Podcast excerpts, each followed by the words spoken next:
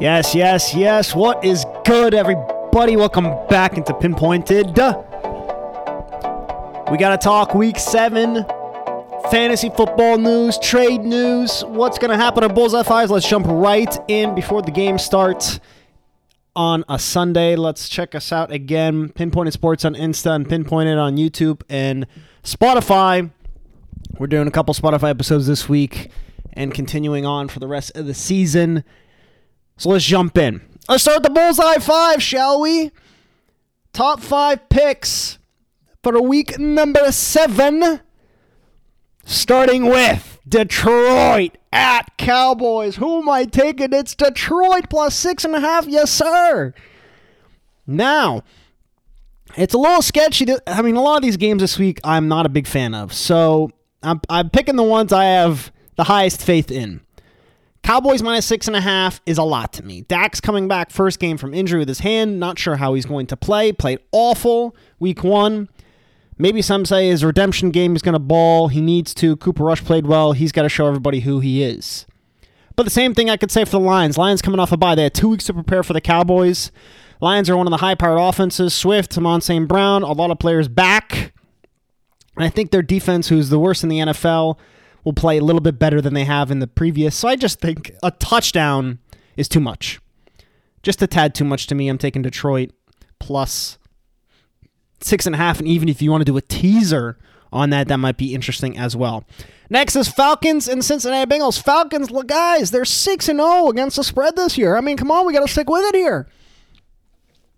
We're sticking with a team that's undefeated against the spread, and they are always the underdogs. So we're going to hammer the points. And I think again, they're to they're good enough offensively with Mariota. They're decent enough defensively to hang in.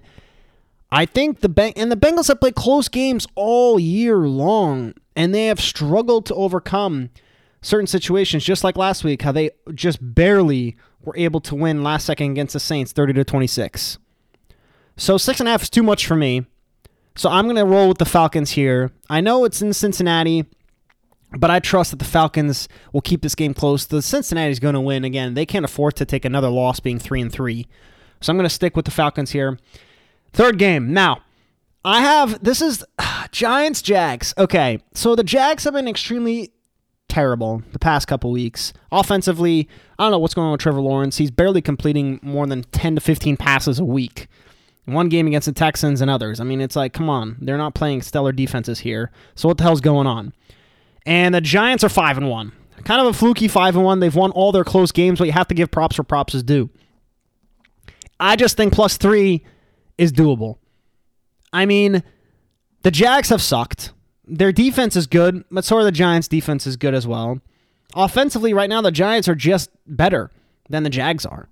And I know this is in Jacksonville, but I'm going to hammer the points here. Giants are hot. They might keep winning. I think they're going to try to keep this thing going with Daniel Jones. I think situationally they're one of the best teams currently right now in the NFL with Brian Daboll coaching them. Saquon fell at the uh, one yard line and keep the clock running. They've done extremely well in tight situations. Again, they've won each game by single digit wins. You got to get props where props is due. Next, Cleveland at Baltimore. I'm going to take Baltimore minus six and a half. I'm sticking with this Baltimore train. Why? Because, again, Cleveland, Jacoby Brissett's 0 3 last three games, barely completing 50% of his passes. No Denzel Ward, no Myles Garrett. This whole team is in shambles. Offensive line is injured. I'm going to take the Ravens to blow out the Browns, just like the Patriots did last week. Maybe it's a little bit too much. We picked the Ravens last week to cover the spread. They did not. They lost to the Giants so I think they need to bounce back, and I think they're going to come up big here at home. Seahawks at Chargers, four and a half for the Seahawks. I'm going to take the dogs this week. The dogs have been prevailing all season long. I think it's just the, they're too too talented. I think the Seahawks are too good. Geno Smith and others are going to keep this game close. And I think four and a half is just too much. This game you might want to try to avoid and find a different one. This was my least confident one, I think. But the Seahawks, I think, have enough firepower and decent enough defensively to keep this game decently close. If not, Chargers have the chance to run away with it. But I just haven't seen it all year long. I haven't seen the fire and the big punch ability like the Bills have or other teams in the Chargers. So they've been injured all year. Keenan Allen might be coming back, so maybe that's a help. Do you trust it? I'm not 100% sure. I'm going to roll with the Seahawks. That's the Bulls I 5. We went 4 1 last week. I mean, come on now. This might be a little bit of Turan or Put some money on the line. And you know, the funny thing was, I put some teasers on some of those bets last week. And unfortunately, because of the Ravens, when I had the Ravens in each one, they fumbled the bag and all those teasers went to baloney. So I lost all those, which was stupid. A game that the Ravens should not have lost, especially given the points. Regardless, let's move on to some other news. The biggest of the weekend is CMC, Christian McCaffrey going to the 49ers. Holy cow. Let's quickly talk about Panthers' perspective. I mean, Carolina just tanked, tanked for the first pick. There's a bunch of good quarterbacks. The guy from Tennessee, I mean, put on a show against Alabama, probably one of the bigger arms in the nation, and ability to throw downfield. He's an interesting prospect. You got CJ Stroud, Bryce Young, and others. So many quarterbacks to choose from. Even if you don't get the first pick, you're going to have options at QB in the first three, four picks. So I'm not worried for Carolina. Interim head coach Wilks is okay, doing his job. Um, they're going to go find a new coach, a young, potentially good offensive coach to match with this new quarterback. That's the trend in the NFL currently. I mean, you could see it with McVay and others matching a young quarterback with a offensive coach. Tremendous for improvement and development. Now on the other side, I mean the Panthers got again a second, a third, and a fourth in this year's draft, and then a fifth in the next year's draft. So plenty, plenty of draft picks, and honestly, they could even move up in the fir- into the first round again if they wanted to. They have the firepower. Maybe they just go out for more depth. I mean, they have some star talent. Brian Burns, D end, you've got Jaycee Horn, your first round pick last year. DJ Moore, a young good receiver who just signed a new contract. So there are pieces already there in stake. So they're just missing that quarterback. They'll need offensive line help. Potentially a second receiver or tight end is necessary, and then eventually you need to get another RB. So there is multiple needs in that department but they have the draft picks to do it. And if they get the coach and quarterback correct, man, are the Panthers in great, great spot. And as far as they also trade Robbie Anderson, decent trade. He had a fallout with Wilks. But let's talk about the 49ers. I mean, the 49ers are getting CMC, ladies and gents. I mean, this is now the best team in the NFC. And they were a, the second best team in the NFC, I believe, otherwise. But this definitely shoots them to the top. Why? And people are saying, well, Al, they're 3 and 3. 49ers are struggling. They're not playing their best. Again, guys, Trent Williams has been out. Their offensive line has been shattered. Their defense, whole defensive line has been out. Nick Bosa hasn't been there, uh, and others. I mean, this team is just shattered with injuries. They're not the same 49ers team at the moment. I mean, they couldn't stop the Falcons last week. Their defense is shattered. They're still an injured team. That's why they're uh, the Chiefs are favored in that game this week. But Think about this. They needed RB help. They have Elijah Mitchell on IR.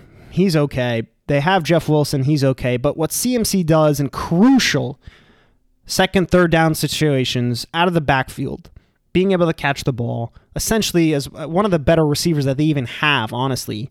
He's the best receiving back in football. Used to be the best back three years ago and in red zone packages. I mean, what Shanahan does offensively is incredible. With his zone blocking scheme to create room for our running backs has always been chased after by different coordinators and coaches to follow that same system. And it doesn't always work because he has been using it and been created from the uh, West Coast offense system. And CMC just adds a huge element, a huge chess piece to this and it's going to be interesting fantasy wise. He's going to get a ton. He's not going to get as much volume potentially he did in Carolina, but he's going to get so many more opportunities, and most likely he's going to be able to build on those opportunities because not all the defenses are going to be focusing on him like they did in Carolina. He's going to get more touchdowns. He's probably going to get more yards per rush. He's probably going to get more yards per catch because you still have to talk about Kittle, Deebo, and Aiyuk.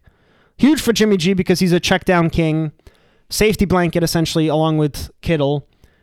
And now, I mean, essentially, why the 49ers gave up so much, that's why they ask, like, why the hell are you giving up so much? You might get injured. What's going on here? Four picks. Well, you know who the other team was that was about to grab CMC? Last team in the mix was the Los Angeles Rams, who needed him badly because Akers is done. Don't know what happened to him. Henderson is not your answer. The offensive line is trash. Their offense overall is horrible. Can't get any offense going besides Cooper Kupp. The Rams needed him badly. And essentially, the 49ers said, We are not letting the Rams beat us again this year. We're not letting him take the guy that we want. So we're going to grab CMC, overpay, pay the higher price, even with the contract, and just grab him. And it's a good move. It's a risky move, but that's what you got to do in the NFL. The 49ers traded a bunch of their first round picks to get Trey Young. We're in the Super Bowl a couple years ago, almost in the Super Bowl again last year. You have to produce some results with the amount of firepower and draft picks you're giving up to make this team good. And the team's ready now. Everybody knows it. That's why there's so much turmoil and situation going on Trey Lance because you're like, well, we can't wait for this kid to develop to bring this to a Super Bowl team. We need to win now. And that's exactly what they're doing. Now the 49ers have no first round draft pick, no second round draft pick, third, fourth. They have no draft picks. They have a couple compensatory picks from guys leaving, coaches leaving.